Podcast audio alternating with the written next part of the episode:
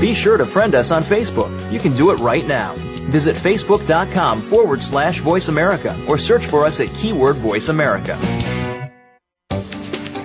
The following program is being brought to you on the Voice America Business Channel. For more information about our network and to check our additional show hosts and topics of interest, please visit voice america business dot com.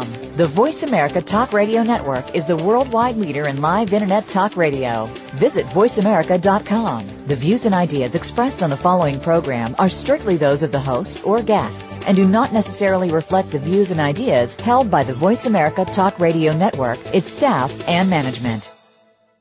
C I O Talk Radio is sponsored by H P Data Center Services, Cloud Computing Services, and Workplace three sixty Services. Are you ready for an instant-on world? Welcome to C I O Talk Radio with your host, Sanjog Aul. All comments, views, and opinions expressed on this show are strictly those of the host, guests, and callers. Here's Sanjog Aul. Good morning and welcome to C I O Talk Radio. To learn more about the show, please visit w w w dot c i o talk radio dot com. Today's topic is driving accountable care through analytics. And our guests for today's show are Scott Blanchette, who is the Senior Vice President and C I O with Vanguard Health Systems. Good morning, Scott. How are you? Good morning. Doing very well. Thank you. Very good. So is uh, the world coming together for you where everything is going well? Uh, it, it is indeed, and we're uh, optimistic about uh, not only today's conversation, but the uh, the journey it uh, it talks about. All right, great. And we have uh, Doctor John Mattison, who is the Assistant Medical Director and Chief Medical Informatics Officer with Kaiser Permanente with, uh, in Southern California. Good morning, John. How are you? Good morning. Doing just great. Thank you. So how's Southern California treating you? Hot, humid, sure. or good good oh, it's, weather? It's just it's just right. Just dry? Okay, so you're expecting some rain so your grass could start look look a little greener? Hopefully so. We can use it like everyone. Okay. We also have Doctor Michael Bakerman, uh, who's the Chief Medical Information Officer for UMass Health System. Good morning, Mike. How are you? Good morning. I'm doing fine. All right. So we have uh, three esteemed guests, and thank you so much for joining this conversation. Now, the, the premise is that we are trying to put this accountable care out and, and put that into action. And there are so many things that we want to achieve where we are talking about accountable care organizations. And they are supposed to be, by definition, accountable to patients and insurance for the quality, appropriateness, and efficiency of the healthcare provider. And I'm just literally, you know, reading a bookish definition. Now, this accountability, when it comes down to accountability, is this truly quantitative criteria that we have really nailed down and then we're going to measure against it, or this is just going to be another subjective measure? Now, let's start with you, Scott. Well, uh, thank you again for uh, allowing me to join you this morning. I, I would suggest it's probably an overstatement um, that we've solved all of the elements of the question you've asked. Um, if that were the case, I think this discussion would be significantly less interesting. We'd be talking about this in our rearview mirror. Um, and then at the same time, I think there's an argument to be made that we're undertaking uh, a very purposeful direction that should lead us toward delivering on what Doctor Don Berwick indicated was a triple aim. So it's not surprising that the body of science um, that delivers on that quantitative element uh, suggests that the triple aim is not only noble, but achievable, and that body of science, I believe, is starting to underscore realization. Um, and, and that realization is creating less debate about, I think, the where we are going, but rather the how, and maybe more importantly, the the how long. So I think to answer your question uh, directly, I'd argue that we're undertaking a subjective journey that's directionally correct, but we've been building a quantitative statistical body of science and research for many years now that support that direction, and I think my colleagues from Kaiser and UMass have a, a substantial head start on, on the rest of the country, so I'm very interested in their uh, their points of views on this. All right. So, John, when you when you hear what Scott just mentioned, do you think uh, accountable care uh, or developing this whole model is like boiling the ocean and we are getting started and we have taken on something which is a Herculean task to begin with, and if at all we fail, we can say, hey, we tried, but the task was almost impossible anyways? Well, and, and uh, as Scott pointed out, we do have at Kaiser Permanente uh, an advantage of having some very visionary founders who created a model of care from the outset that was intended to be highly integrated and accountable. So there's a lot in our rearview mirror that helps inform our path forward. And so we are not uh, intending to uh, to stay in the place where we are in terms of being able to deliver highly integrated, highly coordinated care with automation and digital support. Um, we're looking at what uh, the, the next steps and the next big opportunities are, and there are many. So to answer your question about is this really too big of a challenge to take on all at once, Um, our organization was essentially founded on the on many of the same principles um, as A C Os, and it is it is very much doable. But the longest journey begins with a single step, and so uh, how the roadmap is created and how any particular institution gets from where they are to an end state uh, may vary quite a bit. Um, but, and trying to boil the ocean is generally not uh, an effective strategy. Uh, but there are certain critical things um, that uh, resonate uh, in the principles underlying the uh, A C Os and, and the foundation of Kaiser Permanente, and, and those are that you deliver truly comprehensive care across all venues of care, um, and take the opportunity to really implement preventive care uh, so that uh, you can improve the health of an entire population with both proactive as well as Uh, highly competent, uh, highly specialized care when the need arises. So, Mike, in your world, I know Scott mentioned that uh, UMass has really uh, gone uh, multiple leaps ahead of many others in terms of how to implement this. Is this something that you envisioned or your organization envisioned multiple years ago? Do you have surprisingly good crew and good insight into how this is to be done? What's that magic bullet that you were able to land? So I appreciate Scott's uh, comments, but uh, you know the reality is I don't think that UMass is much farther along in an A C O um, than many of the other places. Um, in the even in the pioneer uh, A C O uh, uh, um, initiatives that have been done by C M S, New England and Massachusetts is heavily represented, but most of those groups are really just starting to formulate their plans. And I, I would agree with the rest of uh, my my colleagues is that. This is this is really going to be a journey, um, and when we talk about accountable care, we, we kind of mix the euphemism that this is integrated care, and that will lead to better outcomes. But but I think most of us recognize that integrated care is very far away. We work in so many different silos, uh, and just in broad strokes, inpatient care versus outpatient care, and how we integrate the specialists, the consultants, and the uh, plans of care is very complicated. The basic tenets of A C O, I think, are based on quantitative criteria. So there are quality measures, there are patient satisfaction measures, there are preventative measures in there, plus overall cost trends and, and the other really um, uh, very discrete elements that you can measure.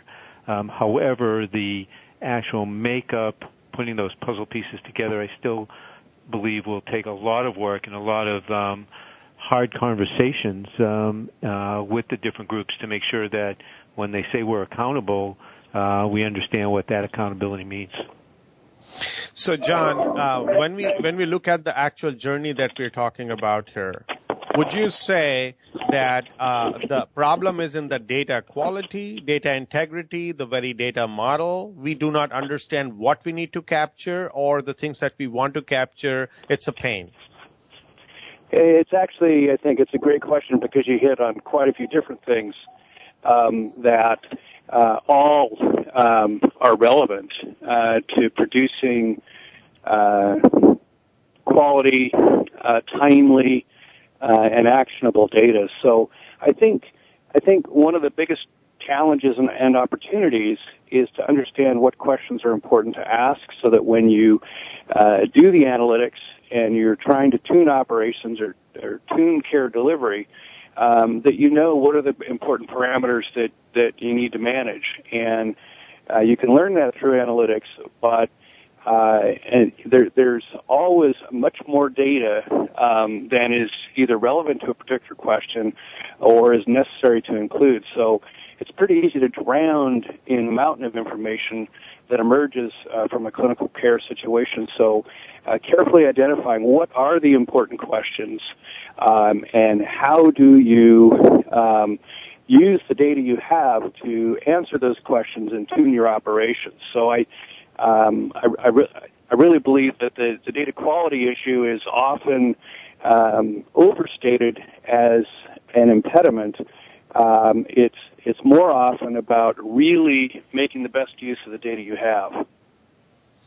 Now, Scott, when you look at your world there, and I'm sure everybody's dealing with a lot of data, is it the sheer complexity and the volume that has to be handled is what is making people just be standing on the fence and not crossing over?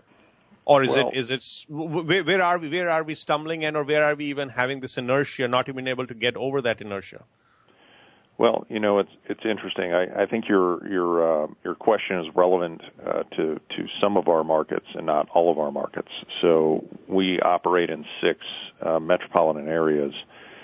And in the areas where we have disproportionate market share and relationships with one or two large payer, payers, um, we don't tend to have uh, the types of challenges we have in, in the marketplace that is more common where we don't own a market share and the payer space is highly fractured.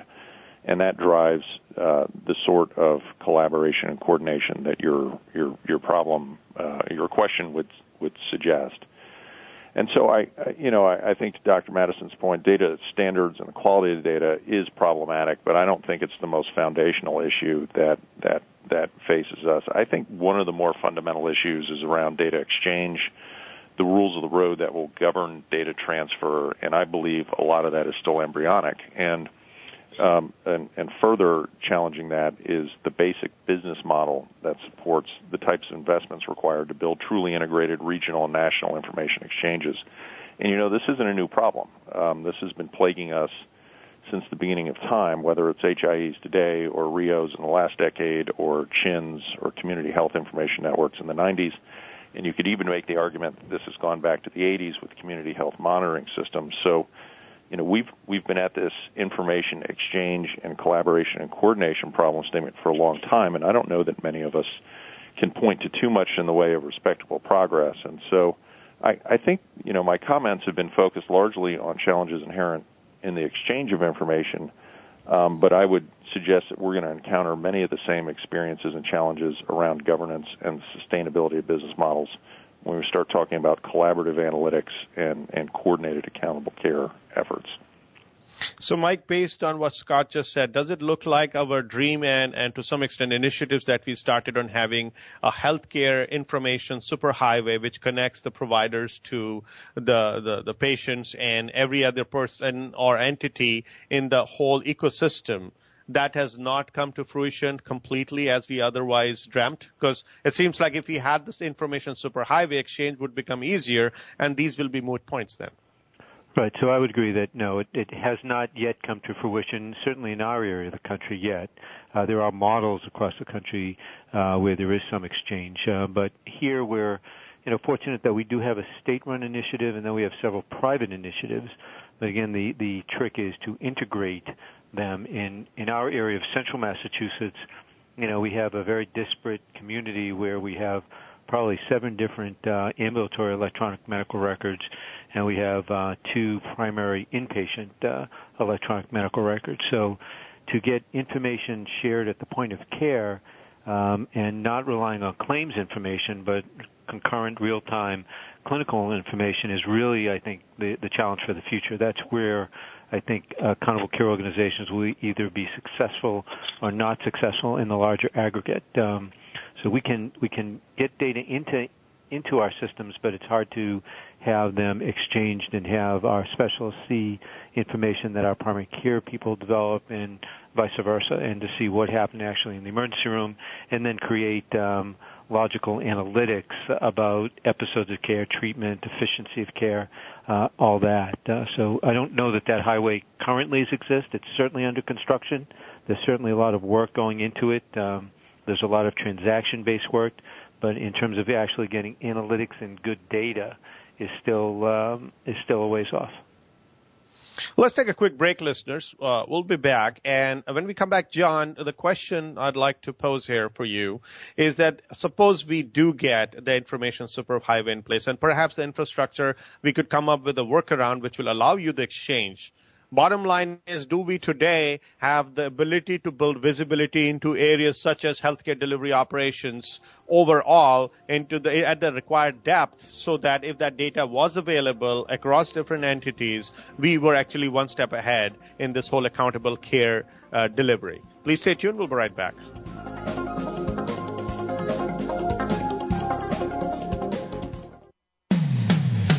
When it comes to business, you'll find the experts here. Voice America Business Network. We live in an instant-on world, mobile and connected. To compete, you want data center flexibility, so you can adapt quickly to changing business needs while keeping information safe. Introducing Enterprise Cloud Compute Services, H P's solution for managing secure servers, storage, and networks, delivered as a service. Pay only for what you need. Create order out of chaos. The instant-on enterprise is here. Are you ready? Start shaping your cloud at H P dot com. We live in an instant-on world, mobile, connected, and fluid. Competing in this world takes a special kind of workplace technology that adapts to change, that allows seamless and personalized interaction. Introducing Workplace three sixty, H P's full lifecycle desktop management solution, delivered as a service. User subscriptions allow you to gain financial control and flexibility. The instant-on enterprise is here. Are you ready? Visit H P dot com for answers.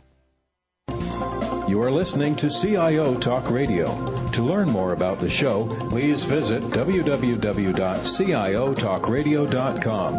If you have a question or comment, call toll-free one eight six six, four seven two, five seven nine zero. Now back to the show. Here's Sanjog Aul. Welcome back. So, John, here, suppose we had the infrastructure, you had the information superhighway or a workaround to get the exchange going. Do you think we truly have been working diligently and creatively and finally have the results with respect to insight into the healthcare delivery operations to the degree you need in order to achieve this A C O dream? I, I think uh, we're getting closer every day, as has been alluded to by my colleagues. There uh, are still uh, many gaps that remain between different institutions that have different health records and different information systems.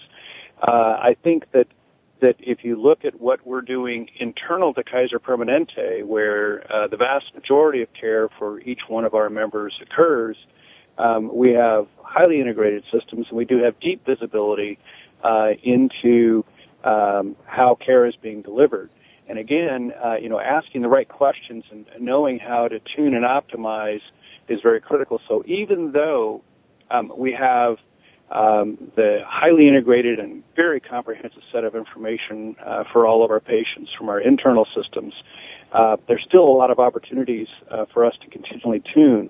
I think one of the one of the big opportunities, though, is in the mountain of information that um, uh, characterizes healthcare today.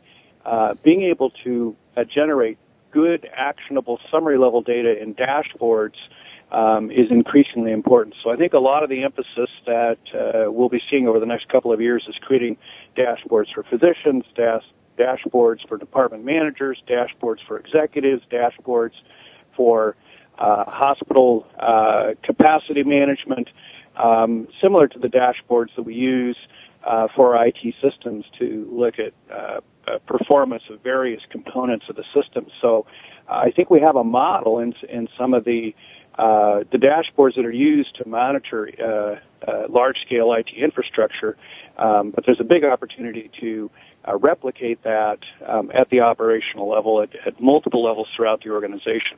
With respect to health information exchange and how far along are we and how important is that, well, we're one of the founding members of the uh, C C C, the Community Care Consortium, um, that uh, is intended Um, to exploit the existing data standards uh, for exchange. And we're already live with all five institutions exchanging documents, Mayo Clinic, Group Health Cooperative, Geisinger, Intermountain Healthcare, and Kaiser Permanente.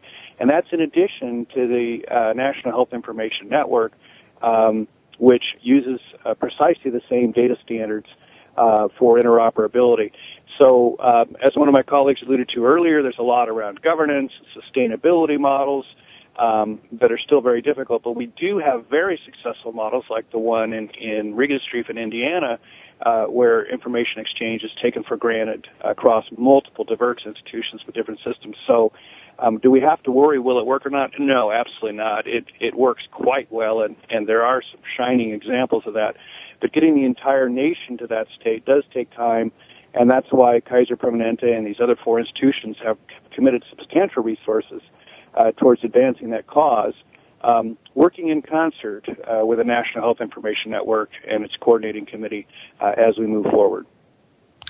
Scott, do you think uh, while we all want to do, in fact, you mentioned about collaborative uh, analytics, and we'll get into what it means, but more importantly, any type of collaboration also requires the willingness and the intent. And I'm sure there would not be malintent on behalf of uh, different entities that are involved, but perhaps inability to collaborate. Where could those inabilities lie? Well, I, you know, I, I think there is the potential um, that uh, competitive uh, forces in a market will impede um, opportunities and progress toward collaboration. Um, that that may be one dynamic to consider. Another dynamic to consider is the, the notion that not everyone's incentives uh, today are, are fully aligned um, and across full books of business. So there is the incentive dynamic to, to contemplate as well. And then you have basic infrastructural issues around uh, governance and sustainability that we've addressed before. So, you know, I, I think, uh, you know, as Doctor Mattison alluded to, there are shining examples of this having worked and worked at scale across uh, a number of places in the country. Um, unfortunately, the the road um, toward those shining examples is is littered with with uh, the bodies of many. Uh, many organizations that have been unsuccessful in this journey as well, and so I, I think, uh, I, you know, I agree with Doctor Madison's sense that th- this isn't a question of, of how, but uh, more a function of how long, and I think uh, addressing some of these issues around incentives um, and and and, uh, and and governance are going to be requisite to getting there. Now, while this is, uh, you know, this is Mike, so I can tell you from. from Massachusetts, which is a highly competitive, um, you know, um, healthcare environment. Uh, we have multiple academic medical centers here that have overlapping boundaries that, you know, may compete at several hospitals together. Uh, it, you know, information exchange is is still quite complicated, um, where we have groups asking for requests to uh, view electronic medical records uh, from our our organization, but you know, declining to uh, reciprocate from their organization. Um, So it, I think the alignment of incentives, trying to identify that the patient really is in the center of this, um, really becomes, you know, the the uh, uh, primary uh, thrust of what we want to do um, to really manage the the risks inherent in this. The other piece is, I think, you know, there are some the incentives out. are out in front of some of our provider base, um, so that we have not got good buy-in uh, from some of our specialists in terms of identifying how much risk they're willing to share and how they uh, fit into the governance uh, with these A C O models. So primary care is much more aligned uh, with what they want to do, but uh, in trying to work through uh, much more of the governance and the details of the uh A C O environment, or even the you know the alternative quality contract work that we have, uh, it's still um, we still have a ways to go with the provider base to, to really manage that as well. Now, this, um, I just I just amplify one uh, one point that both of my colleagues have made is putting the patient first and really arguing for the solution set that creates the the greatest opportunity for the triple aim and for high quality and safe clinical care um, is really um, a fundamental principle that uh, needs to be the primary focus of these discussions. We, we you know, can't can't have these discussions uh, and ignore these other issues about competitive market spaces. But unless there's a clear and and persistent focus on what's best in what's in the best interest of the patient, um, these kind of discussions can unravel pretty easily. So, uh, Mike, if we were to look at the um, you know marketplace, so suppose we were able to get over some, uh, or maybe come up with some creative ways to get over that competitive mindset, so people start sharing. And then you build some uh, analytics to start getting the data. Now comes the part of transparency. So once you've triggered this, then how do you know that there is a consistent process followed in terms of how the data is being generated, how is that being massaged and sliced and diced, and then presented as a dashboard report, which is available to a provider and or a physician or a patient, and we can rely on that data? So I think part of that is, is primarily in transparency, and, and I would think that some of that battle is already over with. Um, I think, you know, for the quality measures and the perspective of the A C Os and the alternative quality contract that we see in Massachusetts, most of the measures, although they have some inherent tweaks or weaknesses that people are, have identified, they're well known.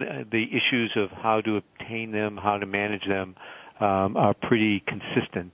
Um, so, you know, I don't have difficulty. Tr- as soon as I can compile the data and get the data, you know, my concern is how we demonstrate it, how we show it. And, you know, in, in our hands, and I'm sure in, in my colleagues' hands, it's much more of an instrument of uh, discussion. How do we improve? How do we manage? As opposed to a punitive, you know, quote, you didn't do the right thing or you have to do it in this way. Um, so it's much more about collecting the data and then using it as an instrument to constantly improve performance, look for innovative ways to uh, manage patients better, provide better communication, and to buy, get buy-in from it. So, Scott, do you think this is based on voluntary ethics and uh, you know, inherent reliability and honesty and integrity that is expected out of all uh, entities involved for this to really be used as a um, reliable source? Well, I, I certainly agree with my colleagues that if if you're approaching this in any other way than than, than putting the patient first, then then you probably have um, some some headset issues that, that are going to be an impediment toward progress. And you know that philosophy would trigger some some fundamental assumptions, which is the universal availability of data. Um, and the consistency of different risk management measures and, and transparency into that. And I, I would argue that, and I think my colleagues would too, that we've been after that problem statement for a number of years, um, uh, so much so that we've, you know, we've aligned our financial incentives behind the delivery of, of high quality uh, care, whether that's pay for performance or pay for uh, quality. Uh, a number of the initiatives in Massachusetts are, are aligned similarly, and I think are, are starting to demonstrate some, some progress and some outcomes. Uh, I wouldn't I wouldn't uh, want to revisit the World Health Organization rankings, which I, I just yet I think we were thirty-seventh or so last time they they studied our, our progress. We were uh, roughly right behind Slovenia and ahead of Costa Rica. So there's obviously still a lot of work to be done on that, that path. But your, your question actually got into a different area, which I, I think it's, it's important to differentiate, and that is the transparency of analytic methodologies. And, and I would, I would uh, say there's a, there's a, a qualifying answer here, which is transparent to whom? Um, as an organization, we, we anticipate actually competing on, on the back of our analytic acumen, and we think this is going to be a differentiator for physicians who would, who would like to take risk with us. Um, and I, I don't know if if uh, if, if uh, listeners have had the opportunity to read Davenport and Harris's work on competing on analytics, but we think this is a dimension that we're interested in investing in, building a team and capabilities around, and positioning this as a foundational offering that we intend to use as a differentiator in the marketplace. And I think that is a, a very different uh, recognition than just the availability and transparency of universal uh, data uh, around around uh, the, the patient. Uh, let's take a quick break, listeners. We'll be right back. And when we come back, John, uh, the question I'd like to pose here is the the risk identification and the segmentation model that we have been using. How does the A C O model, how does new form of analytics uh, attempt to change it or even change it, even though it is involuntary change? Please stay tuned. We'll be right back.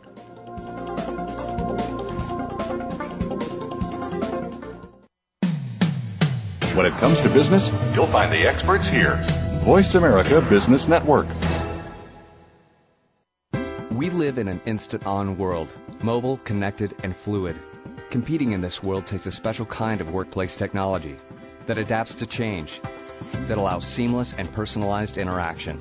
Introducing Workplace three sixty, H P's full lifecycle desktop management solution, delivered as a service. User subscriptions allow you to gain financial control and flexibility. The Instant On Enterprise is here. Are you ready? Visit H P dot com for answers. We live in an instant-on world, mobile and connected. To compete, you want data center flexibility so you can adapt quickly to changing business needs while keeping information safe. Introducing Enterprise Cloud Compute Services, H P's solution for managing secure servers, storage, and networks, delivered as a service. Pay only for what you need. Create order out of chaos. The instant-on enterprise is here. Are you ready? Start shaping your cloud at H P dot com. You are listening to C I O Talk Radio. To learn more about the show, please visit w w w dot c i o talk radio dot com. If you have a question or comment, call toll-free one eight six six, four seven two, five seven nine zero. Now back to the show. Here's Sanjog Aul. Welcome back. So, John, uh, about the identifica- the risk identification and the segmentation model Uh, that we have been using earlier. How does this new A C O, uh, you know, entity building and or this whole initiative is altering it, or can it actually, should it be altering it?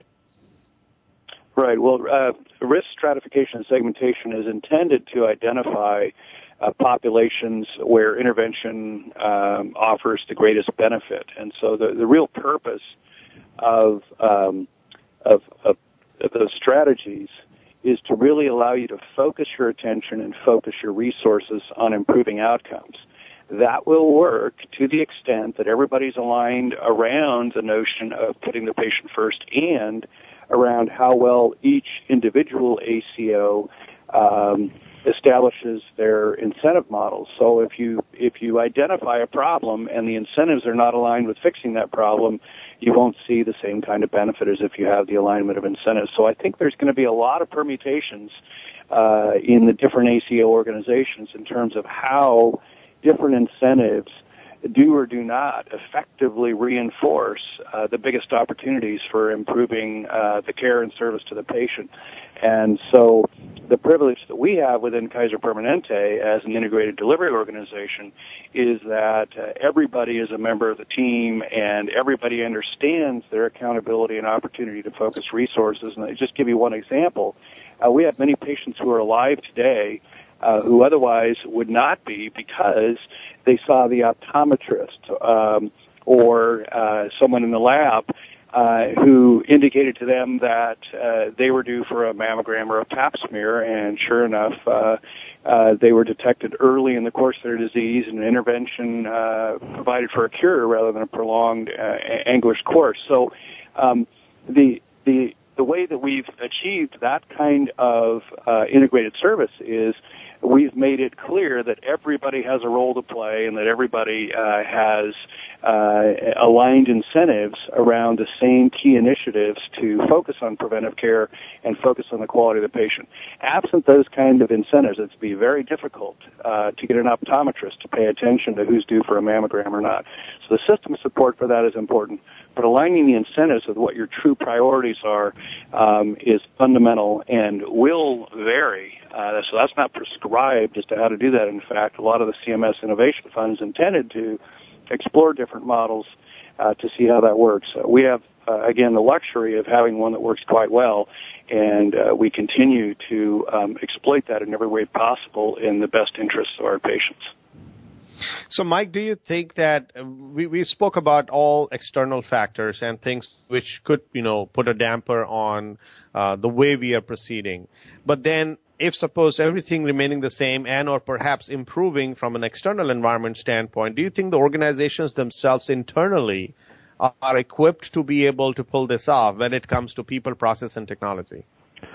So I think that varies across the country. Um, I think there'll be some examples, and you have them on the phone, that are very well prepared, and then you'll have other examples where, you know, the infrastructure is just not there. So, you know, for our personal example is that uh, we'll be entering into the A C O and A Q C market in January, but there was a lot of upfront infrastructure changes, building of res- registries, changing our data model, you know, working with our primary care groups to build up their uh, ability to manage higher risk populations, keep them uh, at home, keep them managed, have some telemedicine involved. Um, I mean, that took a lot of work and a lot of upfront dollars and investment and time. Uh, so I think in, in certainly in this economy and these uh, troubled times for some of the academic medical centers, the um, the way we uh, portion finances uh, really needs to kind of think about what our strategy is for patient care. Uh, so, so I think internally there's still work to be done. Now, do you think this the, the, the things that you mentioned that has to be done, you and you also mentioned that there's a lot of upfront infrastructure-related investments to be put in, that fun, typically funding is not available for I T for other Uh, purposes. That's been a, a, a chronic issue with many of the uh, organizations. But is this because there's a compliance mandate, that's why people have opened up their purse strings, or do you see a business opportunity here? Well, I think there's there will be a business opportunity because if you don't do some of these things, there'll be uh, penalties. There is, unless we change the model from fee-for-service to uh, a different um, uh, way of uh, managing patients, we recognize um, at the get-go that it's not a sustainable model, that our that our current practices in healthcare don't lead to the best outcome. So there is a business model, there's a strategic model, and then there's a ethical model in the way we manage patients that will drive us in that way. Now, Scott, if you were to bring up your book of projects that or initiatives that you would want to kick off and or like to put more focus on with respect to uh, fortifying this whole A C O model and looking at from a people, process, and technology standpoint within your organization, which one would those be? What may be the top three? Well, um, I'll, I'll probably give you the top two uh, be, because we're, I think, laser focused on some key gaps that uh, we have, and I think my colleagues have alluded to the the human um, uh, linchpin here. That uh, you know, developing an organizational core competency around analytics is not going to be easy. I would I would argue it's going to be easier um, in New England than it is the rest of the country because much of the thought leadership in this area has has come from there. Uh, but even in New England, it's not going to be easy. So for the rest of the country, we have we have a talent acquisition challenge. Um, you know, historically, we've had an analytic team with expertise in, in financial, operational, and clinical quality analytics. And because similar to Kaiser, we're a large I D N, we have existing expertise in places like lab, drug, payer, provider, and other related data sources. I think the two areas that we're going to be making investments, both in people and technology, uh, are the following. The first is becoming laser-focused on actionable predictive modeling and analytic opportunities. And then the second is uh, more traditional customer relationship management or C R M skills. The, the clinical predictive analytics skill set is, as my colleagues have alluded to, is in high demand and short supply. And we continue to scour the earth to find exceptionally competent people to help in this area. The second area, C R M, is one that we're looking uh, very purposefully entirely outside of healthcare into other industries that have solved this problem statement better than we have and, and longer than we have, and bringing that type of thought leadership back into the healthcare space and, and maybe potentially bring an application portfolio with them uh, that isn't organic to healthcare that, that we believe would be applicable in, in this new uh, new model. So you're saying, uh, so just to recap, you got, of course, uh, a challenge with getting the right talent acquired, and you're looking at perhaps buying that particular competency from someone from a solution standpoint. Is that what you just said? Well, I, I think there there is the uh, the potential to own none, some, or all of this, and that's a decision uh, process that we're going through right now. I think the, the potential for very key strategic, very important strategic partnerships going forward is is uh, of high potential. And, you know, quite frankly, I, I'm not going to be surprised when we show up at HIMSS next year and, and a quarter of the booths are analytics companies and another quarter of the booths are large uh, integrated I T companies that are uh, showcasing their analytic acumen. So I, I think this space is going to be a very interesting one to watch for the next couple of years.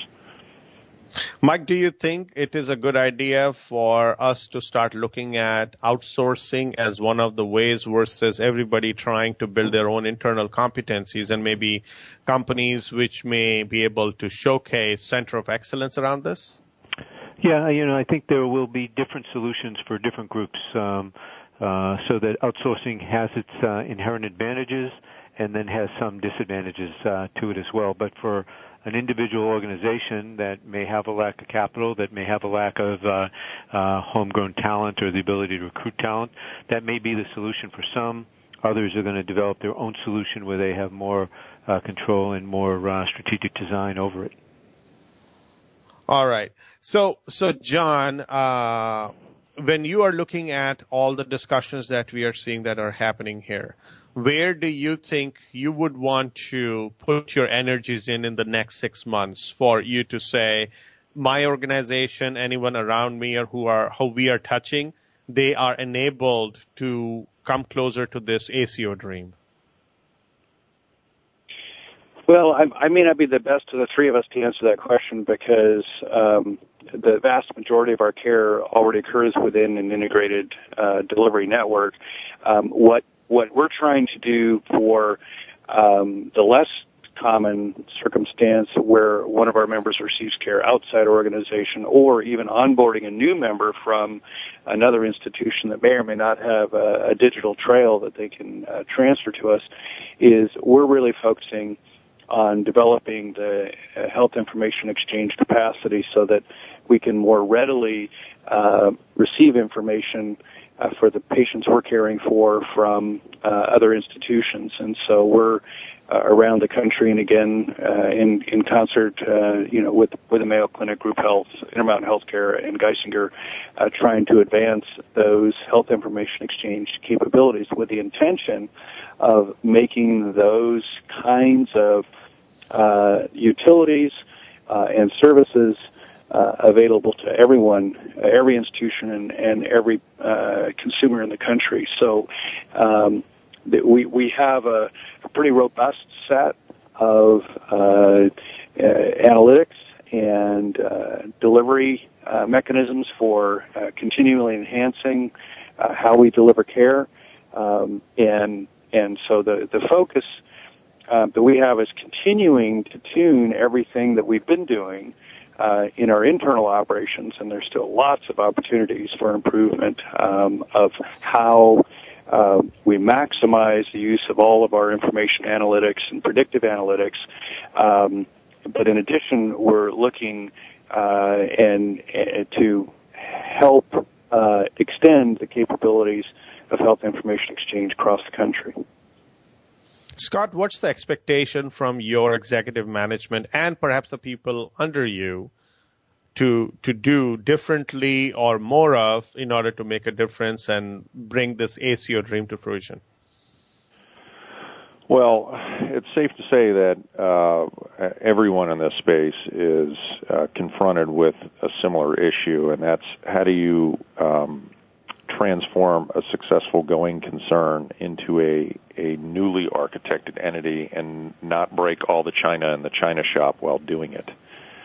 Um, and and I think, you know, a, a part of our role here is obviously to provide um, some you know, leadership on this front and some direction on this front. And I, I think your question is spot on, and, and I, I believe that, you know, perhaps more than anything, we've drastically understated the amount of time that it's going to take to transform the healthcare system.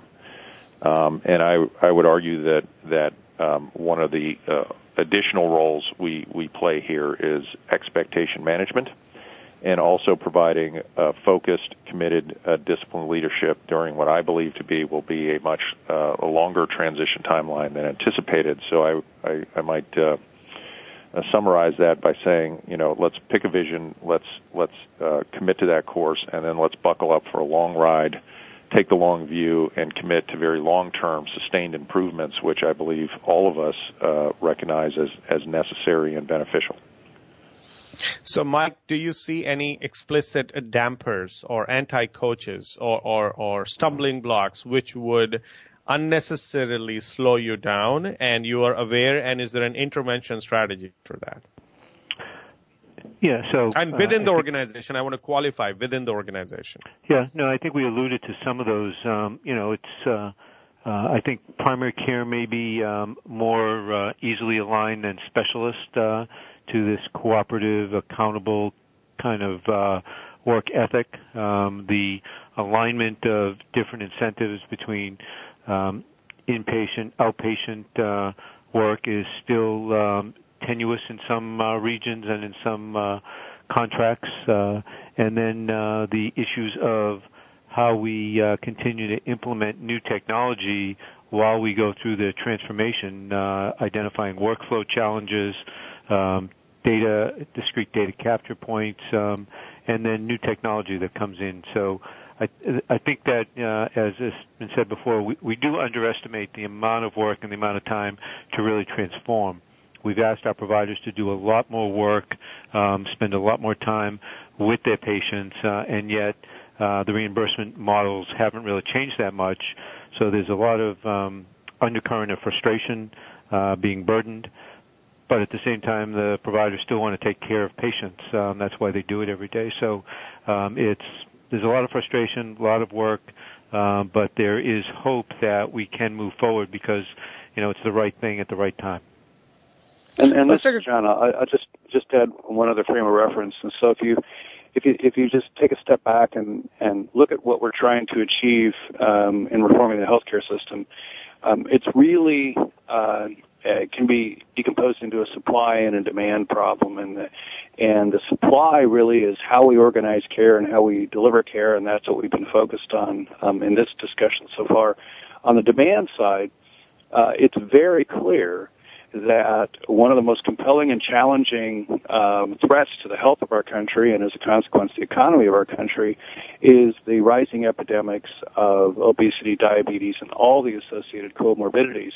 And so technology really has a role to play, a very substantial role to play here, and I, I'm sure my colleagues are actively engaged uh, in their organizations, as, as we are at Kaiser Permanente, in trying to understand Um, the behavioral aspects of uh, what motivates people towards healthier lifestyles and healthier decisions. So in in concert with our Thrive campaign uh, to get people to uh, eat better, exercise better, sleep better, pay attention to their health, be mindful of the decisions they make in their everyday life, there's a huge opportunity in consumer-directed and mobile healthcare uh, to use some of the emerging technologies and tools to drive healthier decisions outside of our clinics and hospitals. And at the same time that we are uh, moving in the A C O direction as a nation, uh, we need to be very careful not to be so distracted by that and so focused on that that we neglect the opportunities to uh, address some of the foundational issues that are driving the demand Uh, on our uh, healthcare system, um, and failing to do so uh, would be uh, a very, very perilous uh, form of neglect. So uh, we're focusing a fair amount of our efforts on trying to understand how to use emerging technologies in the mobile space, uh, gaming, uh, social networking, uh, health coach avatars, uh, to uh, essentially support people Uh, in making healthier decisions in their everyday lives. So no matter what we do on the on the um, uh, supply side, uh, we really need to uh, very assiduously address uh, the demand side as well. And and the the uh, relationship to A C Os is that the accountability towards the total health of the individual uh, pretty much requires that we address that demand side. And, and that's something that uh, we've always been focused on, but are intensifying our efforts Um, given the new technologies in the mobile space. So, so Scott, when we spoke about, uh, you know, the the challenges that we have, whether it's talent acquisition or technologies, and it's it seems to be a good problem for the solution providers. And many times they would come and try to impress uh, with what they can deliver. Now, do you think they have a clue, or are they as close with their ears to the ground and understand truly what the problem is? And is there a standardization that has uh, you know, already happened with respect to what is it that is going to be looked at for them to build a robust solution that would meet your needs? Well, um, admittedly, I'm a bit of a skeptic about um, old dogs learning new tricks. So um, many of the incumbents in this space, which have recently announced uh, competencies here, whether they are, are new applications that support deeper and more predictive analytics, whether they are new service lines, either consultative or outsourced service lines, Uh, I, I just, I, I'm skeptical that many of these organizations that, that employ tens or in some cases hundreds of thousands of, of health I T specialists are, are going to be uh, effective at, at transforming that part of their business. I, I think there is a role here for some fairly innovative and, and entrepreneurial companies that have been, um, that I've been in, impressed with over uh, the last, I would say, six or eight quarters um, that have really gotten, uh, I think, some tremendous um, intellectual property on board. I think they've brought some key talent on board. I think they've developed um, reasonably innovative business models, and I'm, I'm pretty bullish about those. Uh, one, I, I heard um, our national coordinator Our deputy national coordinator uh, speak of the other day. It was a company called Exploreys out of Cleveland, a spinoff from the Cleveland Clinic that that I was I've been impressed with as well. So I think I think this is an emerging market where entrepreneurs are going to be uh, successful. I think in terms of raw talent acquisition, we're all faced with a tremendous supply and demand challenge there. Um, and and and I'm, um, I would just finish with saying that I'm I'm skeptical with large strategic partnerships with. with some of the incumbents that have been in this space for a long time. So, Mike, any thoughts on what do you think these provider community should do? Now, provider in the sense vendor community should be doing in order to start getting a better understanding on what new, what the problem is, what solutions could work well, and perhaps then as informed partners work with you? Yeah, I think the, you know, as, as we just go back to basic building blocks, I think for each organization, they have to frame the right requirements for them, uh, because each, each market, each provider, you know, healthcare is very local. So each group will need to assess their own strengths and weaknesses and then to ask the question of what do we take first and prioritize. And we've heard it before, laser-like focus on what we need to do and then move forward and continuously improve on that, take the next step and do the next thing. But unless you have a clear set of requirements and a clear set of priorities that the that the local environment can support and sustain, then it, it really doesn't matter what you do, because you, you won't do any of them well, and you won't do any of them effectively or efficiently. So it's to get that core group, and there'll be different constituents in there um, to identify their core strengths, their core requirements, and then move forward from there. And now, this is John. Uh, I just want to add that that there are so many things changing so quickly right now. Um, the, the the challenge to focus on the critical few priorities um, has has never been greater uh, because there are uh, so many challenges and so many opportunities to do things differently and do things better. So uh, I really agree that I think every institution is struggling with the number of major initiatives all underway simultaneously. And so, um, you know, really understanding how to achieve focus in a world where everything's changing so quickly um, is, is quite the challenge. Thank you so much for your input, Scott, uh, John, and Mike. I hope uh, people see the light at the end of the tunnel and gear up and, and buckle up with this new challenge that is uh, something that we all have to work on together. Thank you so much. Oh, thank you. Thank you. And uh, listeners, hope you enjoyed the conversation. Uh, if you have any questions or thoughts, send us to views at C I O talk radio dot com. That is views at C I O talk radio dot com. Thank you again for listening to C I O Talk Radio. This is Sanjog Aul, your talk show host. Till next week, take care and God bless. Thank you for tuning in to C I O Talk Radio. To learn more about the show, please visit w w w dot c i o talk radio dot com. Join Sanjog Aul next Wednesday at nine a.m. Central, seven a.m. Pacific for another hour of C I O Talk Radio.